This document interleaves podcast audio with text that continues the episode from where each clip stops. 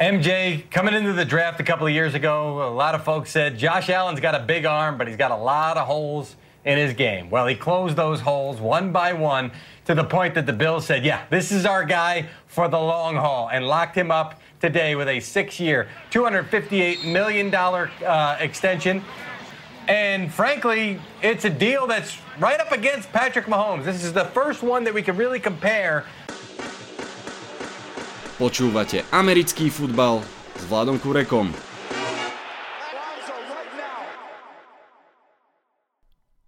Volám sa Vlado Kurega, hlásim sa vám zo štúdia 8.0.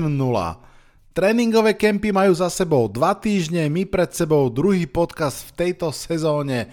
Ten dnešný bude venovaný najmä a hlavne obrom z New Yorku, ale najskôr sa musíme povenovať pár iným dôležitým udalostiam, napríklad tomu, že Josh Allen dostal obrovský kontrakt.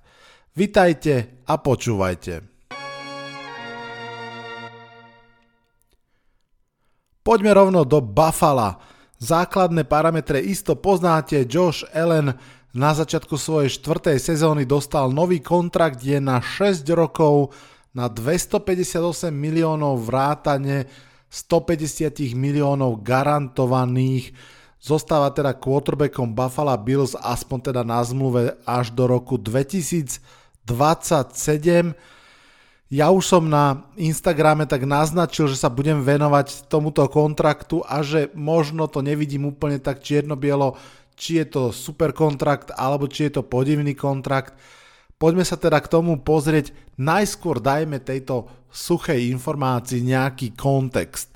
Začneme teda tým, že v podstate do tejto preseason vstupovali traja mladí quarterbacki na začiatku svojej štvrtej sezóny a teda na začiatku roka, kedy konečne mohli získať nový kontrakt. Baker Mayfield, Josh Allen a Lamar Jackson. Samozrejme, hoci sú z jedného draft class sú v rôznom štádiu svojej kariéry. Baker Mayfield napriek tomu, že bol jednotkou draftu, ale možno, že aj práve preto si myslím, že je z týchto troch ako keby najmenej blízko k, ku kontraktu, alebo ak aj nie, že najmenej blízko, tak si myslím, že jeho kontrakt nie je pravdepodobne, že by ovplyvňoval výšku kontaktu Josha Elena alebo Lamara Jacksona Prečo to hovorím?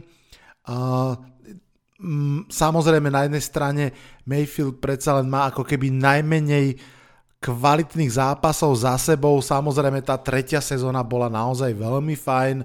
Kvalitná sezóna celého mužstva aj Bakera Mayfielda, vrátane historickej účasti play-off, vrátane historickej výhry v play-off nad Steelers, to všetko sa extrémne ráta, ale samozrejme nedá sa úplne zabudnúť aj na to, že ten druhý rok Mayfielda bol veľmi slabý, ten prvý rok bol pomerne slušný, čiže bola to taká sinusoida.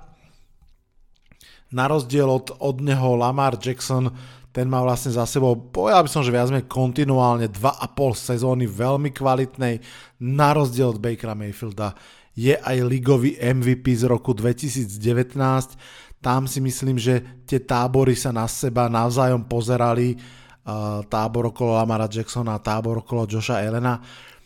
Prečo sa na seba pozerali, prečo to celé vlastne hovorím? No ono to totiž to častokrát chodí tak, že, že mm, jeden tábor čaká, kým podpíše zmluvu ten druhý tábor, ten druhý hráč, aby ho mohli tromfnúť, alebo minimálne, aby ako keby nastavil trošku ako keby tie mantinely. Špeciálne pri quarterbackoch sa naozaj pravidelne stáva, že vždy ten nový quarterback, ktorý podpisuje zmluvu, prekoná tie predošlé zmluvy, hoci častokrát je veľký, veľký otáznik, či je naozaj aj lepší. Tu na zase ešte trošku to dajme do toho kontextu. Patrick Mahomes vlastne takto pred rokom uh, urobil reset toho, toho trhu na pozícii quarterbacka, keď dostal 503 miliónov na 10 rokov, ale z toho iba 141 miliónov garantovaných, teda iba hovorím práve o vzťahu k 150 tým, ktoré dostal teraz Josh Allen.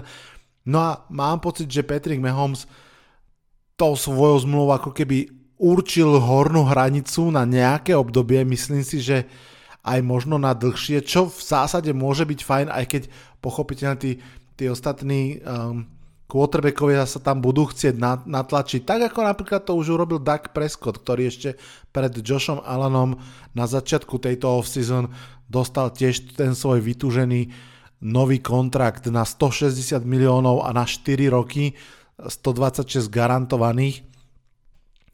Takže v podstate v tej chvíli to bolo Patrick Mahomes, Doug Prescott, no a Josh Allen sa ako keby vklienil medzi týchto dvoch a bude samozrejme zaujímavé sledovať, kde sa vklieni Lamar Jackson, či to bude medzi Petrika Mahomesa a Josha Elena, alebo či to bude pod Josha Elena medzi, medzi Elena a Prescotta. A to isté samozrejme, čo sa týka Mayfielda bolo by šokujúce, podľa mňa bolo by asi až nehanebné, ak by ktorýkoľvek z nich získal kontrakt väčší ako Patrick Mahomes. Pripomeňme si, že ten, ten svoj obrovský kontrakt, ale ktorý je zase na 10 rokov, a to je možno iná debata, získal uh, po troch sezónach, v ktorých bol uh, prvú sezónu nehral, druhú sezónu bol MVP ligy a tretiu sezónu vyhral Super Bowl. To žiaden z týchto mladých hráčov ďalších, ktorí či už podpísali alebo idú podpísať zmluvy, nemá MVP a Super Bowl. A ono je to aj celkom otázka, že keď podpíšu také obrovské kontrakty, či sa k tomu dostanú. Predsa len tá veľká porcia peňazí, ktoré zje kontrakt eh, quarterbacka je strašne veľkou záťažou potom pre tie, pre tie rozpočty a uvidíme, ako to dopadne. No vlastne rovno keď sa aj vrátim k Joshovi Ellenovi, tak ako som vravel, v tých absolútnych číslach je trochu nižšie ako, ako kontrakt e, Petrika Mahomesa. Na druhú stranu, čo sa týka garantovaných, tak je to vlastne najväčší kontrakt, má 150 miliónov garantovaných. Treba povedať, že uh, je veľmi zaujímavo štrukturovaný ten kontrakt, je dobre štrukturovaný, je podobne štrukturovaný asi ako Mahomesov, myslím si, že tam Kansas City Chiefs trošku na, nastavil ako keby nový limit a síce v tom, že nedávajú sa úplne všetky možné peniaze do toho um, pod, podpisového bonusu, ktorý sa potom automaticky prerátáva do prvých 5 rokov zmluvy a, a vystreluje, vystreluje ten jej podiel v cap space vysoko, ale je ako keby okrem signing bonusu sú ešte veľké peniaze postupne v tom kontrakte poschovávané v podobe nejakých roster bonusov po, po x rokoch opakujúci sa. Má to zmysel práve kvôli tomu, že vlastne tie roster bonusy síce sú v tom veľkom čísle, ale vlastne nie sú v tej chvíli ešte garantované, pretože uh, tie sa vlastne spúšťajú až vždy k nejakému dátumu. Ešte čo, čo sa týka toho kontraktu pre Joša Elena, teda o tom, že je veľký, net pochyb, o tom, eh, ako je štrukturovaný, v podstate sa dá ešte možno povedať to, že roky 2021 a 2022, čiže táto sezóna a tá ďalšia, sú sezóny, v ktorých na papieri eh, Josh Allen nebude stať Buffalo Bills nejaké strašne veľké peniaze. Naozaj dokonca myslím si, že je to jednociferné číslo túto sezónu v miliónoch dolárov, vravím o tej účtovnej položke. A inými slovami, to je vlastne to Super Bowl okno, ktoré si otvorili Buffalo spolu s Joshom Allenom 2021-2022. Potom od roku 2023 začnú udierať tie veľké čísla. 39 miliónov v 23., 41 miliónov v 24. a 51 miliónov v 25 bude veľmi ťažké skladať zvyšok kádra, keď účtovne vám 50 miliónov zožerie jeden hráč. Na druhú stranu optimisti pripomínajú, že práve od 2023, to znamená od toho, od toho roku, kedy sa zakceleruje ten Alenov plat, by mal prísť, uh, alebo teda určite bude nový kontrakt s televíziami a očakáva sa, že bude výrazne väčší a očakáva sa, že tým pádom bude výrazne väčší aj cap space, takže vlastne sa to tam uh, nejakým spôsobom zmestí lepšie, ako to teraz vyzerá. Toľko teória, uvidíme, či to tak naozaj bude. Každopádne Buffalo Bills uverilo tomu fantastickému roku, ktorý Josh Allen pred, v poslednej sezóne mal a zaplatili mu naozaj, naozaj štedro a treba povedať, že aj rozumne v tom zmysle, že ešte dva roky sa dá to mužstvo naozaj skladať pomerne slušne okolo neho. Môj pohľad na, na ten kontrakt vlastne ako keby odráža asi to, čo som teraz povedal. Myslím si, že to sú v zásade trošku prepálené peniaze, že naozaj tá jedna napriek tomu, že fakt fantastická sezóna Joša Elena asi by sa nemala ešte dotýkať tých sfér, akých sa dotýka Patrick Mahomes.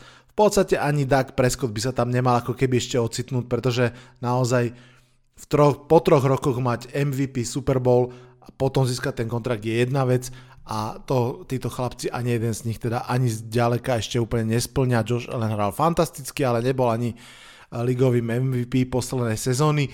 Uvidíme, ako bude hrať túto sezónu každopádne. A samozrejme uvidíme, čo, ako som už vravel, ako, kam sa zmestí, aké strelí Lamar Jackson, Baker Mayfield, či to bude túto off-season ešte, je dosť možné, že áno, pretože tam zase tam zase platí také pravidlo, tak ako som vravil o tom preskakovaní tých kontraktov, že v zásade je výhodnejšie byť prvým, resetnúť ten market, pretože uh, ak to urobí niekto za vás, tak vlastne vy budete musieť platiť o pár miliónov viacej. Fakt som, fakt som veľmi zvedavý, pretože Lamar Jackson v zásade môže trochu postaviť case, že môže mať väčšie peniaze ako Josh Allen z pohľadu toho, čo s tým ústvom urobil za posledné dva roky. Predsa len je to asi trošku ešte rozdiel proti Joshovi Allenovi v sumáre celkovom. Na druhú stranu v neprospech Lamara Jacksona predsa len hovorí to, aký, aký typ quarterbacka je, že je viac behový a teda, a teda, to sme už veľakrát hovorili.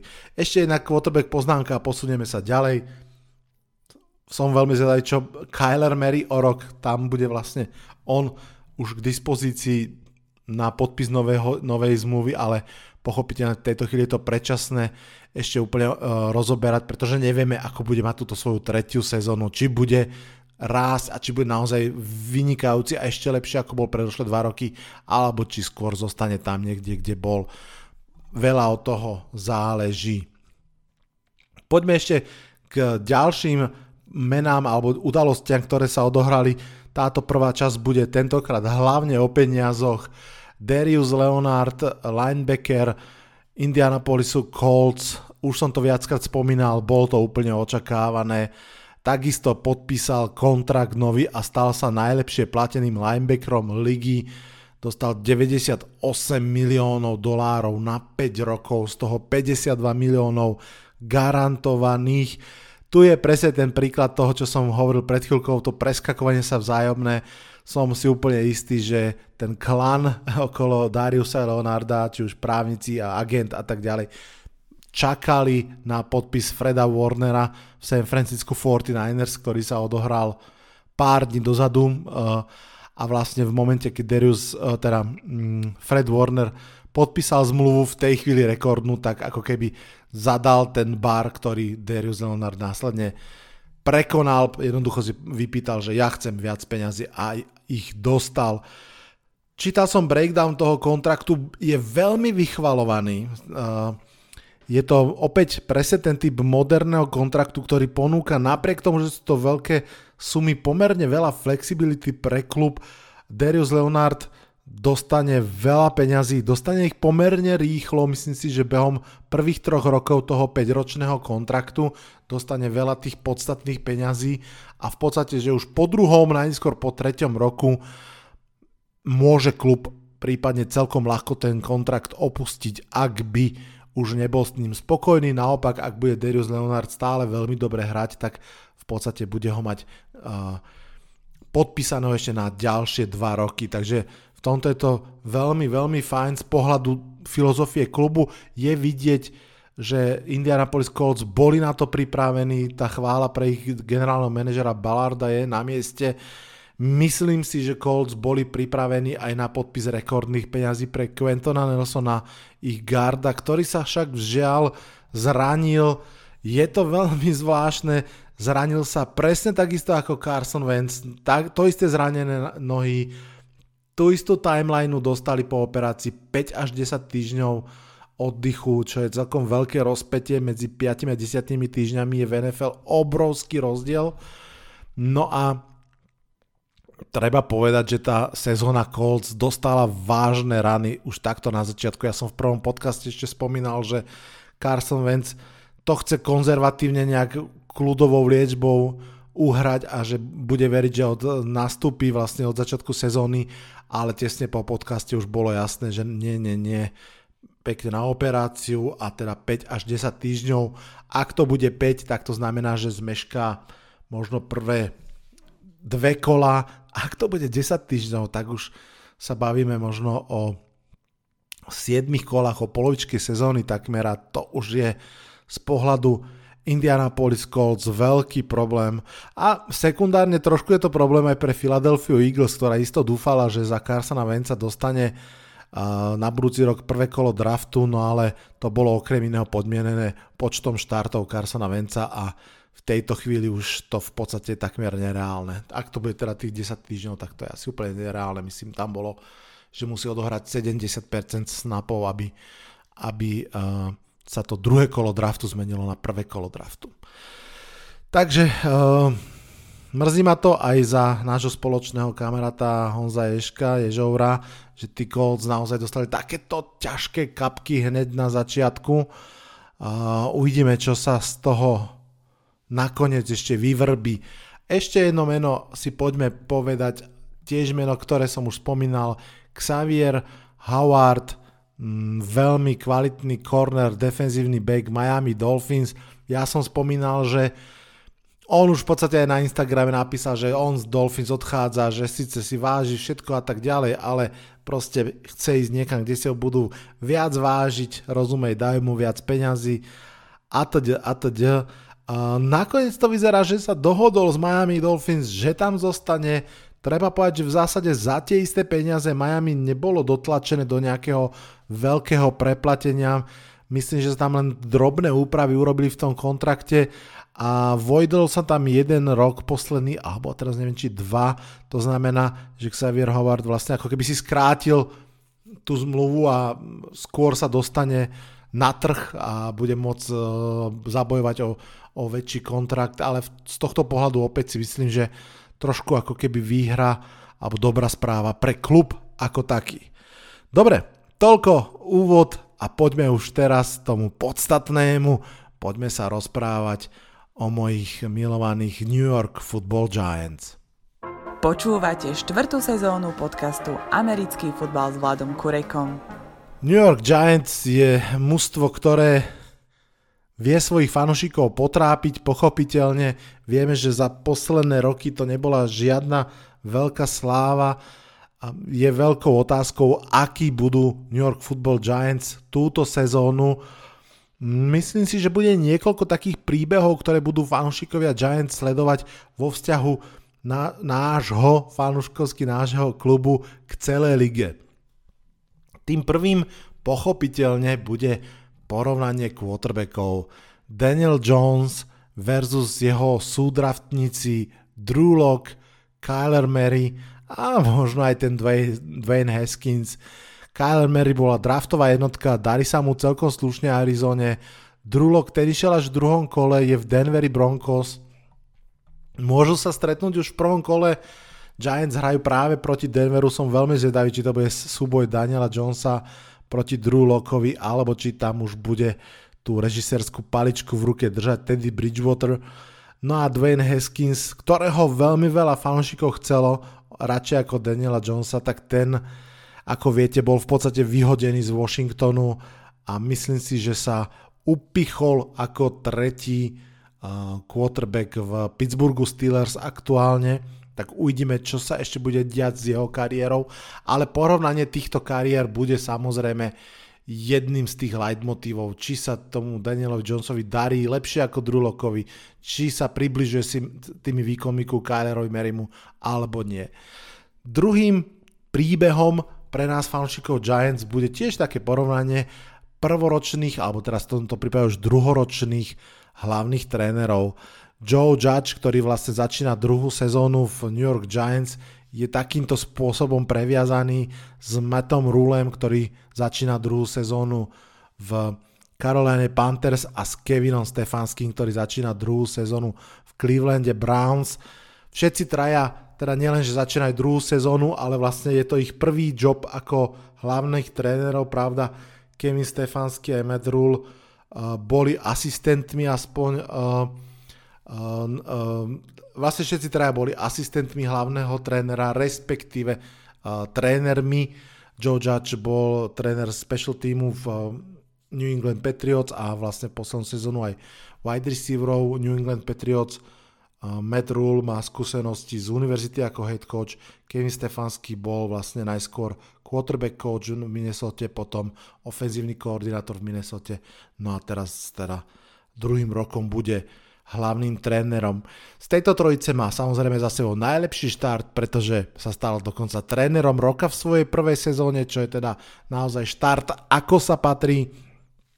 Už sme to spomínali, dotiahol Cleveland Browns do historického playoff po asi 715 rokoch. No a tretiou rovinou tretím príbehom, ktorý, ktorý budeme sledovať my fanúšikovia Giants tejto sezóne vo vzťahu k zvyšku ligy je ako sa bude dariť Rašánovi Slaterovi a Justinovi Fieldsovi. Prečo práve týmto dvom? No pretože na tom 11. mieste draftu, kde New York Giants boli, v podstate pásli, vynechali týchto dvoch hráčov tým, že uh, draftli dole uh, pardon, dr- tradeli dole uh, so Chicagom z 11. miesta až na 20, neviem koľko teraz z hlavy a vlastne ako keby mm, si povedali, že ten Kederius Tony, ktorého potom zobrali, plus budúcoročné prvé kolo je určite lepšia kúpa ako mať Rašana Slatera alebo Justina Fieldsa. Takže to bude veľmi zaujímavé sledovať samozrejme v prvom rade z pohľadu quarterbacka, pretože ak sa Danielovi Jonesovi nebude dariť a Justinovi Fieldsovi sa bude dariť, tak to bude samozrejme veľký trň v oku a veľká, veľká debata, pretože už pred rokom um, management New York Giants vlastne vynechal možnosť získať Justina Herberta a tú Tango Vailovu, pritom Herbertovi asi už v tejto chvíli si môžeme povedať, že to bola veľká chyba a že keby vtedy resetli a napriek tomu, že vlastne Daniel Jones bol len rok v klube, keby urobili to, čo urobila Arizona Cardinals, to znamená, že po roku s Joshom Rosenom išla uh, zobrať Kylara Maryho, tak by asi neprehloupili. No ale tak uvidíme, to už, to už je preč a teraz už samozrejme preč je aj Justin Fields alebo Rashan Slater. No a budeme sledovať jednak, ako teda sa bude dariť Danielovi Jonesovi versus Justin Field a ako sa da- bude dariť ofenzívnej line Giants, či naozaj potrebovala alebo nepotrebovala ten prípadný boost talentu od tohto kvalitného hráča. Tieto porovnania samozrejme, o ktorých som teraz hovoril, to znamená quarterbacké, um, headcoachovské a toto draftové, budú vo finále vychádzať z toho, ako sa zmení alebo nezmení mužstvo Giants, či budú lepší alebo horší alebo rovnakí, ako boli pred sezónou. No teda ja vlastne ani horší veľmi nemôžu byť, keď si tak rýchlo pozrieme útok, druhý najhorší v lige v roku 2020, Olajna najhoršia v lige, quarterback druhý najhorší v lige v počte fumblov a interception dohromady po Carsonovi Vencovi, tak naozaj v tomto sa to zhoršiť veľmi nemá čo. Môže sa ešte zhoršiť obrana, ktorá hrála veľmi, veľmi dobre, k tomu sa ešte dostanem. Ale poďme sa teda na to pozrieť tak, že je čo zlepšiť. Ak hovoríme o zlepšení uh, Giants, samozrejme nemôžeme nikde inde zo- začať ako na pozícii rozohrávača Daniel Jones, š- uh, výber číslo 6 z roku 2019. Zostáva mu Jason Garrett ako jeho ofenzívny koordinátor, čo je na jednej strane možno, že trošku také nepopulárne. Jason Garrett si veľmi nezískal za túto prvú sezónu fanošikov Giants. Hovoril sa, že je veľmi konzervatívny, že, že zapájal veľmi málo do play callingu, motiony a, a zaujímavejšie dizajny hier. Treba povedať, že, že áno, mnohé z toho je pravda. Treba tiež povedať, že nepochybne uh, celý, celý hrací plán Giants, tak ako bol v offseason nastavený, vyletel von komínom v, dru- v druhom zápase se- sezóny, keď sa zranil do konca, do konca uh, roka Saquon Barkley, určite to bolo na ňom postavené, museli to prebudovávať nejakým spôsobom. Uvidíme. Ak sa dá pozrieť na to aj trošku pozitívne, tak je to vlastne prvýkrát, kedy Daniel Jones bude mať kontinuitu na trénerskej pozícii, že mu zostane ten istý tréner ako pred ním. Jemu sa dvakrát pos- zmenil tréner uh, v posledných dvoch rokoch univerzity, potom vlastne mal Peta Šrumura a potom vlastne mal Jasona Garreta, to znamená, že v posledných troch rokoch, posledný na univerzite a prvé dva v NFL mal čo rok to iného ofenzívneho koordinátora, respektíve playcallera a to samozrejme mladému quarterbackovi nepomáha, plus celý ten covidovský 2020 bez tréningov a tak ďalej a tak ďalej. Takže dá sa na to pozrieť aj optimisticky, že pokračovanie s tým istým trénerom, reálna off-season, reálne tréningy by mohli viesť k tomu, že jednoducho bude hrať lepšie. Samozrejme, čo to znamená hrať lepšie? V prvom rade lepšie chrániť loptu. To sme ináč videli už koncom minulej sezóny v tých posledných zápasoch, že to bolo lepšie, pretože to bola jedna z veľkých bolestí, že nevedel včas odhodiť loptu, nechránil si ju dobre, buď, buď mu proste vyrazili z rúk, alebo, alebo mu dokonca z rúk vypadla. Tam bolo veľa stratených lob takýmto spôsobom, čo je proste úplný zabijak. Ďalšie zlepšenie, ktoré dúfam, že sa stane, uvidíme, či sa stane, je, že nebude signalizovať očami, kam ide tú loptu hodiť klasická chyba mnohých mladíkov, ale nie každý ju vie odstrániť, že proste nebude pozerať už sekundu a pol dopredu úprene na toho hráča, ktorému tú loptu ide hodiť, lebo to proste tí defenzívni bekovia prečítajú a doletia tam. No a samozrejme takisto lepšie rozhodovanie. Mm, súvisí to trošku aj s tým nesignalizovaním, ale zároveň aj s tým, že rýchlejšie čítať e, ihrisko, situáciu, vedieť, čo urobiť. Ako vidíte, všetko, čo spomínam, sú skôr také ako keby mentálne veci, ale podľa mňa na pozícii quarterbacka tie dôležitejšie. Myslím si, že je jasné, že Daniel Jones má v, úplne v pohode ruku, že dokáže hodiť dostatočne dlhú loptu, je dostatočne presný podľa mňa, keď ako keby hádže tú loptu.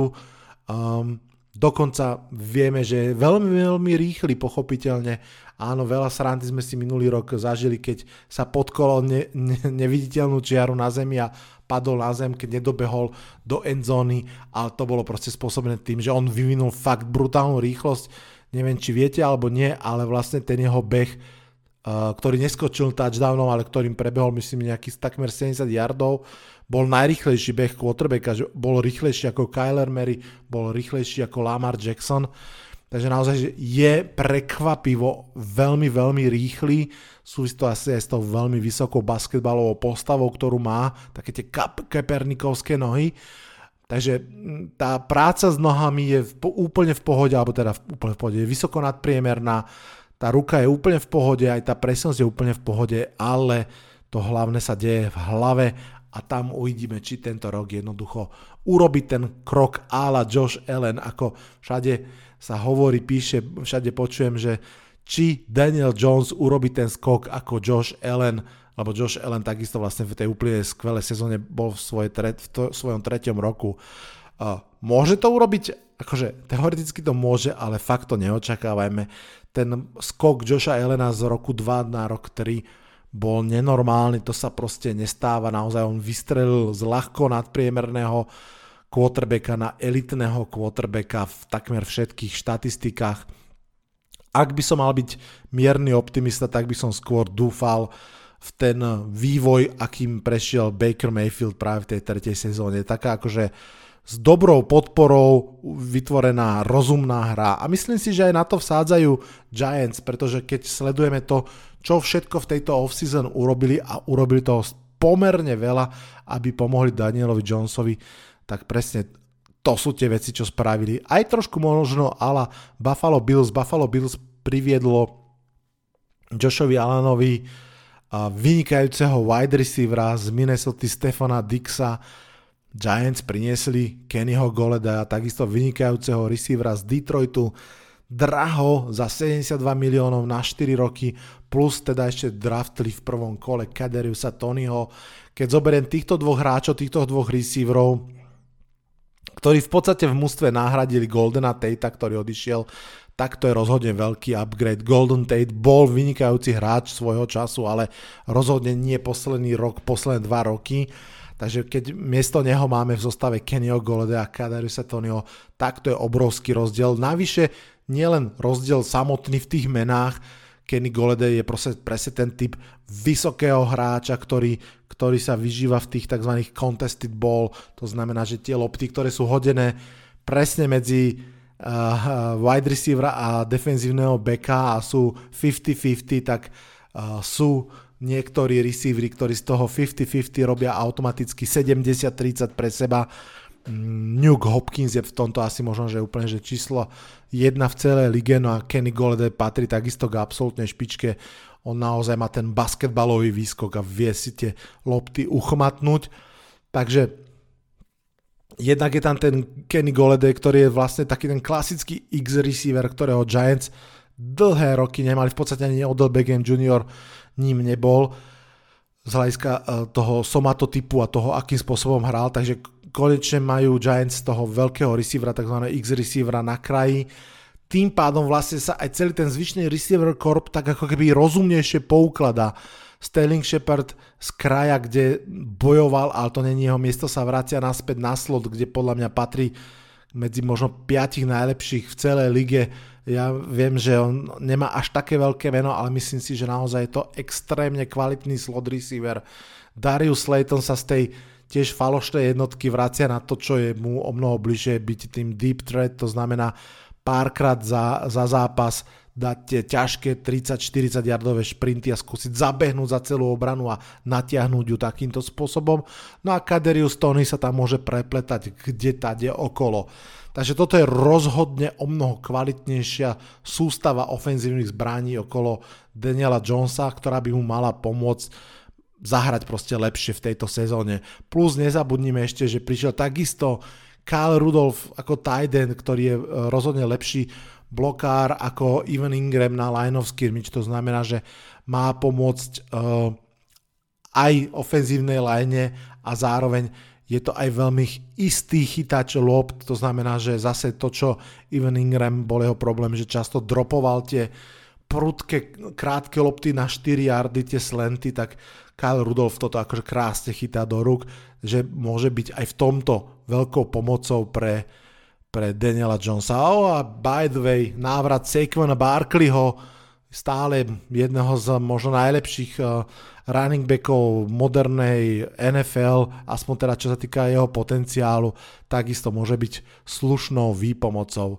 Takže tých zbraní pribudlo pomerne veľa bude na Danielovi Jonesovi, ako to s nimi uhrá. Samozrejme, uhrá to s nimi do takej miery, do akej miery mu to pomôže ofenzívna lajna a to je práve ďalšia téma, ktorej sa budem venovať. Ofenzívna lajna je achilovou petou New Yorku Giants už naozaj dlho, od roku 2012 by som povedal, keď sa rozpadla tá legendárna ofenzívna lajna, ktorá vlastne od 2007 do 2011, eh, na ktorej sa postavili uh, tie dva Super Bowly Ilaja Manninga, tak eh, 2012 sa v podstate za jeden rok rozpadla a odvtedy sa ju nepodarilo opraviť. Neopravil ju ani bývalý generálny manažer Jerry Reese, napriek tomu, že draftol vysoko Puga, Richburga, Ereka Flaversa. Neopravil to ani Dave Gettleman, ktorý to teda pri prvej tlačovke vyhlásil, že to bude jeho alfa omega zobral Nejta Soldera za draho, Patrika Omameho za draho, to bola obrovská chyba, omyl, tragédia, čokoľvek. Draftol Vila Hernandeza, Andrew Thomasa, Mata Perta, Shane Lemio, že naozaj tých asetov do tej ofenzívnej línie prišlo dostatočne veľa, ale jednoducho na tej ofenzívnej línii to nie je vidieť. Navyše v tejto offseason odišiel Kevin Zeitler, najlepší lineman za posledný rok, pravý guard, mimochodom hráč, ktorého Giants získali ešte vlastne z tradu s Clevelandom Browns, som prišiel vlastne spolu s Juliusom Peppersom, uh, s Juliusom Peppersom, um, s, s Jabrilom Peppersom pochopiteľne. No a späť k ofenzívnej linii. Som veľmi, veľmi zvedavý. Uh, Giants pomerne prekvapivo v tejto off-season nedraftli žiadneho ďalšieho hráča do, do ofenzívnej liney, ani nepriviedli nejakého známejšieho veterána. Evidentne výrazne, výrazne veria tým mladíkom, ktorých vlastne pred rokom zobrali v drafte rov, rovno troch. A, vyzerá to teda, že tá ofenzívna linea bude hrať v zostave zľava doprava Andrew Thomas, čo je vlastne prvokolový pik, Sean Lemieux, čo je piatokolový pik, Nick Gates, čo je nedraftovaný nováčik, Will Hernandez, čo je druhokolový pik a Matt Pert, čo je treťokolový pik. Čiže v podstate je tam prvé, druhé, tretie kolo a dvaja neskoro, neskoro kolí hráči a, a hlavne samozrejme Giants sa pokúsili to opraviť zase raz trénersky, čo ako keby si myslím, že dáva zmysel, mám pocit, že tie najlepšie kluby tak či tak vlastne tá kvalita vždy vychádza od tých trénerov a že tí chalani, čo prídu aj z toho draftu, tak v každom niečo je a skôr proste je to o tých tréneroch, či to z nich dostanú alebo nie. Uh, Giants teda už skúšajú v podstate, alebo teda Joe Judge ako head coach už skúša tretieho uh, trénera ofenzívnej línie v tej svojej prvej sezóne hneď mal dvoch. Najprv to bol Colombo, s ktorým sa ale potom rozhádal a vlastne myslím, že v šiestom kole ho vyhodil a, a nahradil ho journeymanom Deguilemom, alebo tak nejak.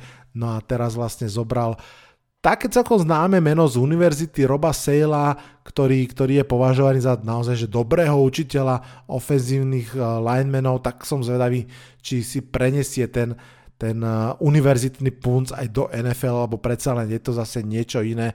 Tá dôležitosť trénera naozaj podľa mňa je veľmi veľká Eric Flowers, ktorý bol zabíjaný v Giant, že to proste nemehlo draft bust, proste fatálna chyba. Uh, sa napríklad vo Washingtone vypracoval potom na kvalitného garda, hej, že u nás hral ľavého a pravého tekla, bola to bieda, naozaj to bola bieda, ale vo Washingtone z neho spravili celkom slušného garda. Takže ono je to do veľkej miery naozaj o tej obrane, pardon, o tých tréneroch a o tom, čo vytiahnu zo svojich hráčoch.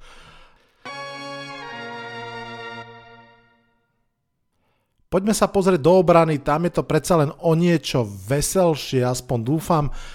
Obrana hrala skvele už minulý rok, to treba povedať. Bola v hornej polovici ligy, dokonca myslím, že okolo 12. miesta až vlastne končila, končila sezónu, čo sa týka ratingov a to je akože už veľmi slušné. Ja som to viackrát povedal, kľudne to zopakujeme teraz jednoznačne tá obrana hrala o mnoho lepšie, ako by na papieri podľa toho talentu mala. A to podľa mňa jednoznačne priamo čiaro ide za trénermi a hlavne teda za defenzívnym koordinátorom a asistentom hlavného trénera Patrickom Grahamom, ktorý je naozaj podľa mňa fantastický tréner. Treba povedať, že, že naozaj veľmi sa podarili uh, posiliť do toho mužstva, James Bradbury hral fantastický, podľa mňa elitný corner, Logan Ryan takisto veľmi dobre hral na pozícii safetyho, zároveň aj priniesol veľmi takú veteránsku, patriot, patriotovskú, uh, pracovitú náturu do tej, do tej kabíny. No a Blake Martinez z Green Bay Packers takisto fantastická posila, to je teklovacia mašina, on myslím, že posledné 3 roky uh, patril vždy bol, že buď najlepší alebo druhý najlepší, čo sa týka počtu, počtu teklov. Uh, v lige. Mm, takisto myslím, že tento posledný rok, keď už teda hral za Giants, bol prvý v lige, čo týka počtu teklov. A tu treba povedať, že nie všetky tekly sú rovnaké, samozrejme, lebo nakoniec vždy niekto spraví tekla, položí toho, toho uh, supera s loptou na zem, ale strašne záleží, a špeciálne keď sa teda bavíme o pozícii linebackera, že kde sa ten tackle stane. Či je vo vnútri 5 yardov, to znamená, že od prekonania line of skirmish do, do, toho, do tých 5 yardov, alebo neskôr. Ak je to neskôr, to už také neskore tekli, lebo proste keď ten hráč prešiel cez 5 yardov, tak to už je veľmi slušný ofenzívny zisk, ale v prípade Blakea Martineza naozaj to bolo veľká časť tých teklov naozaj bola, že okamžite na line of skirmish alebo tesne za ňou. Takisto Leonard Williams mal životnú sezónu, veci za ňu zaslúžil aj veľký, veľký 90 miliónový deal. Na, na pozícii defenzívneho enda alebo defenzívneho tekla. No a to som vlastne povedal raz, dva, tri, štyri, štyri mená, ktoré v tej obrane ako keby hviezdili a ten zvyšok bol taký akože okolo toho po, poukladaný a fungovalo to. Fungovalo to napriek tomu, že v podstate na pozícii pass boli prví traja hráči na, na Marotke celú sezónu a hrali tam naozaj 6-kolové, 7-kolové uh, draft picky a chlapci pozbieraní z ulice. Napriek tomu, že vlastne na pozícii druhého kornera naozaj hrali tiež hráči, ktorí, ktorých inde nechceli a boli veľkou dierou, tak to vlastne ten tréner vedel do veľkej miery tými schémami pozakrývať. Prečo to spomínam? Lebo v podstate Opäť prišla významná posila aj do obrany, prišiel Adory Jackson ako druhý corner, vlastne bývalá draftová, teda nie jednotka, ale prvokolový draftový výber z Tennessee Titans. Ten by mal na pozícii druhého cornera byť rozhodne lepší ako Isaac Aidom alebo Cory Ballantyne, ktorí tam hrali minulú sezónu. Ak bude len taký, že priemerný, tak okamžite tá kvalita cornerov ide vysoko hore, navyše sa vyzdravil a už teda na závere minulej sezóny veľmi dobre hral Xavier McKinney ako safety, takže naozaj tá obrana, najmä tá zadná polovica, tá secondary, si myslím, že môže byť naozaj veľmi, veľmi dobrá. Ja dokonca predpokladám, že, že Giants budú veľmi často hrať nie že so štyrmi defenzívnymi backmi, ale s piatimi alebo šiestimi. Podľa mňa, že, že naozaj Bradbury a Dory Jackson ako cornery a kľudne až trojica safeties, Logan Ryan, Xavier McKinney, Julie, uh, Jabril Peppers, vlastne ako trojica safety, kľudne ešte aj ten šiestý Darny Holmes ako slot corner. Myslím si, že tam je tá sila Giants obrany, alebo myslím si, že to je vôbec najsilnejší unit v celom Giants mústve a aj z pohľadu ligy podľa mňa naozaj kľudne môže patriť medzi top 7 v celej lige som veľmi zvedavý. Ak to tak bude naozaj a naozaj tá secondary bude držať tie okovy tak, ako má a umožní trošku vpredu tým chlapcom ponaháňať quarterbacka, tak tá obrana môže byť naozaj veľmi zaujímavá. Prišli snáď posily, uvidíme v druhom kole draftli Giants Ajiza Ojulariho, čo mal byť prvokolový talent, pass rusher, veľmi zaujímavý a uvidíme, čo Ellerson Smith, o ktorého som si ja tiež veľa sluboval, ten bol draftnutý zo 4. kola, ale zatiaľ v podstate sa ešte stále nezapojil do tréningov, stále je zranený, ale minimálne ten Ajiz Ojolari a ak sa Lorenzo Carter vráti, tak táto dvojica mladých pázrašrov by mohla byť trošku osvieženie tej práce defenzívnej liney. No ale tak ako som začal, tak aj skončím charakteristiku obrany. Patrick Graham s ňou urobil pred rokom veľké veci a ak naozaj tieto posily len trošku zafungujú, tak si myslím, že tá Giants obrana naozaj môže patriť medzi top 10 celej ligy. Ale samozrejme nikdy nič nie je garantované. Keď som na začiatku povedal, že Giants vlastne nemôžu byť veľmi horší, tak áno, v obrane môžu byť veľmi horší, pretože tá naozaj bola slušná a ak by náhodou spadla z toho štandardu dole, tak, tak by to bolo asi extrémne cítiť, ale tak verím, že to tak nebude a že naopak tá obrana bude veľmi pevnou skalou a pomôže práve tomu útoku, aby sa ten ešte zlepšil.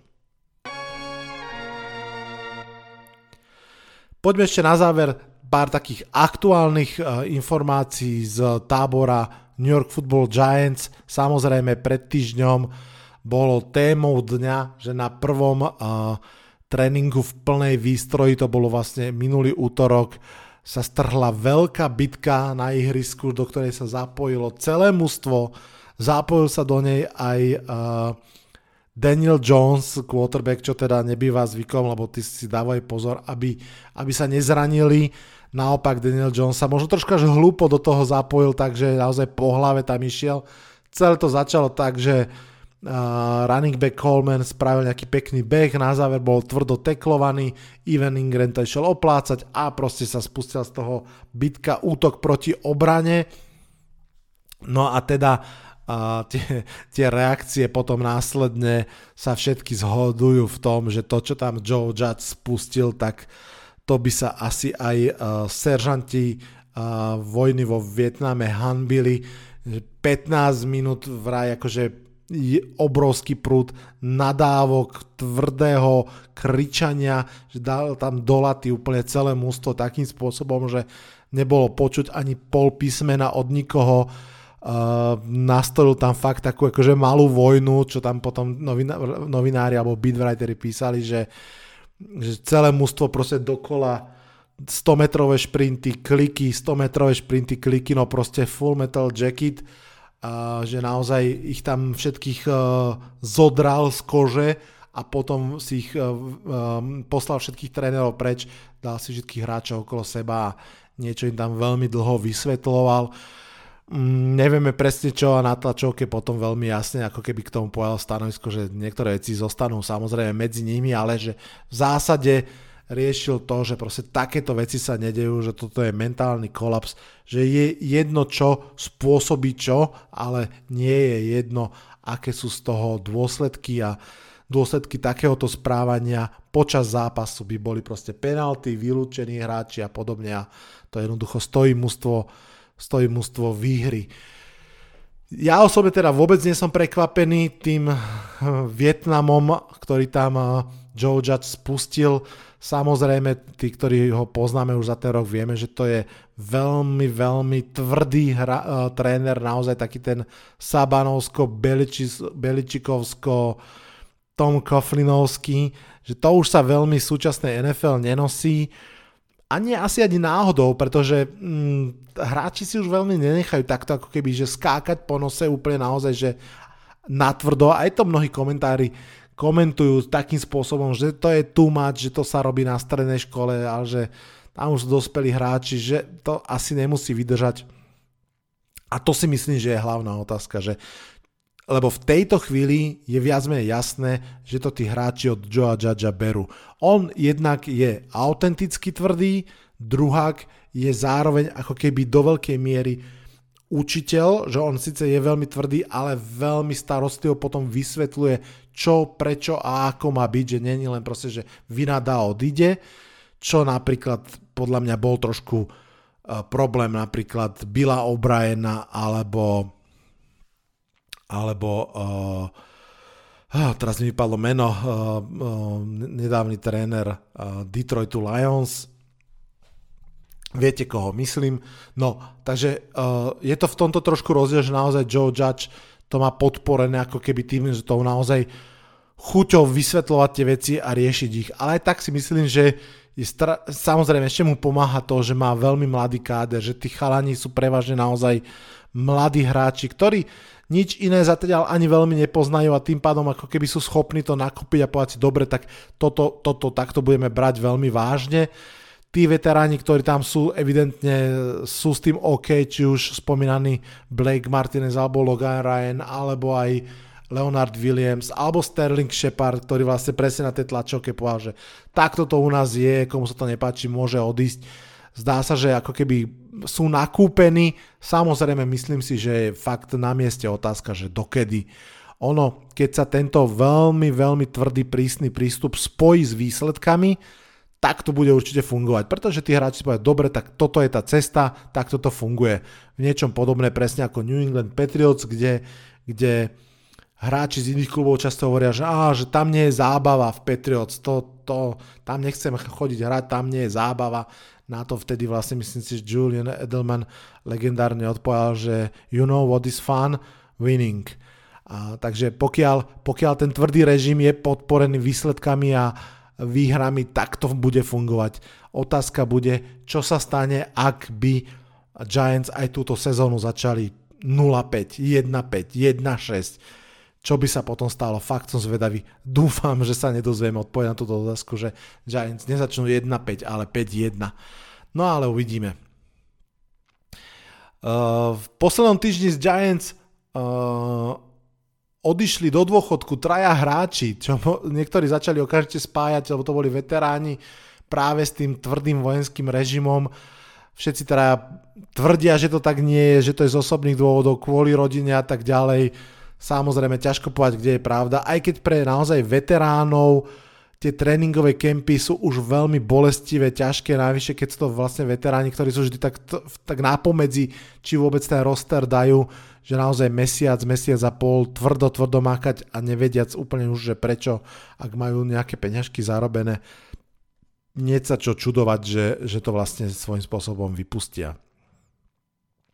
No a ešte dobrá správa. Saquon Barkley bol práve dnes, keď nahrávame podcast v pondelok, aktivovaný bol z toho PUP listu, to znamená physically, uh, teda že zo zoznamu hráčov, ktorí nemôžu trénovať, lebo sú indisponovaní fyzicky, bol z neho odstránený, bol normálne vrátený ako keby do, do zostavy Giants.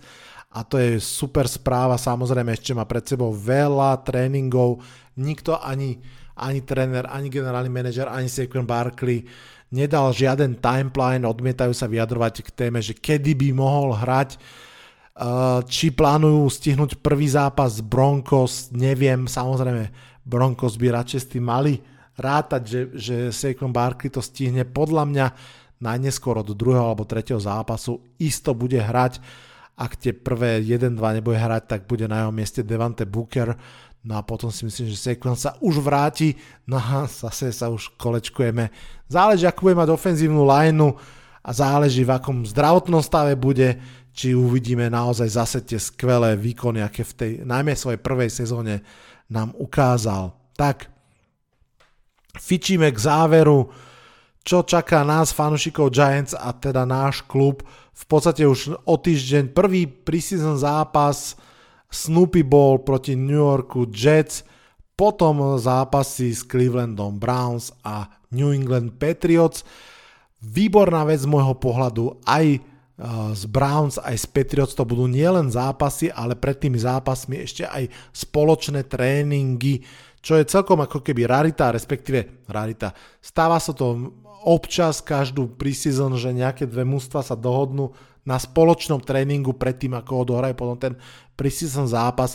Ja som toho obrovský fanúšik, myslím si, že to je najlepšia možná verzia toho tréningu, pretože predsa len je tam úplne iná súťaživosť, keď nehráte proti vlastnej obrane, ale proti superovej a proti superovmu útoku, útoku.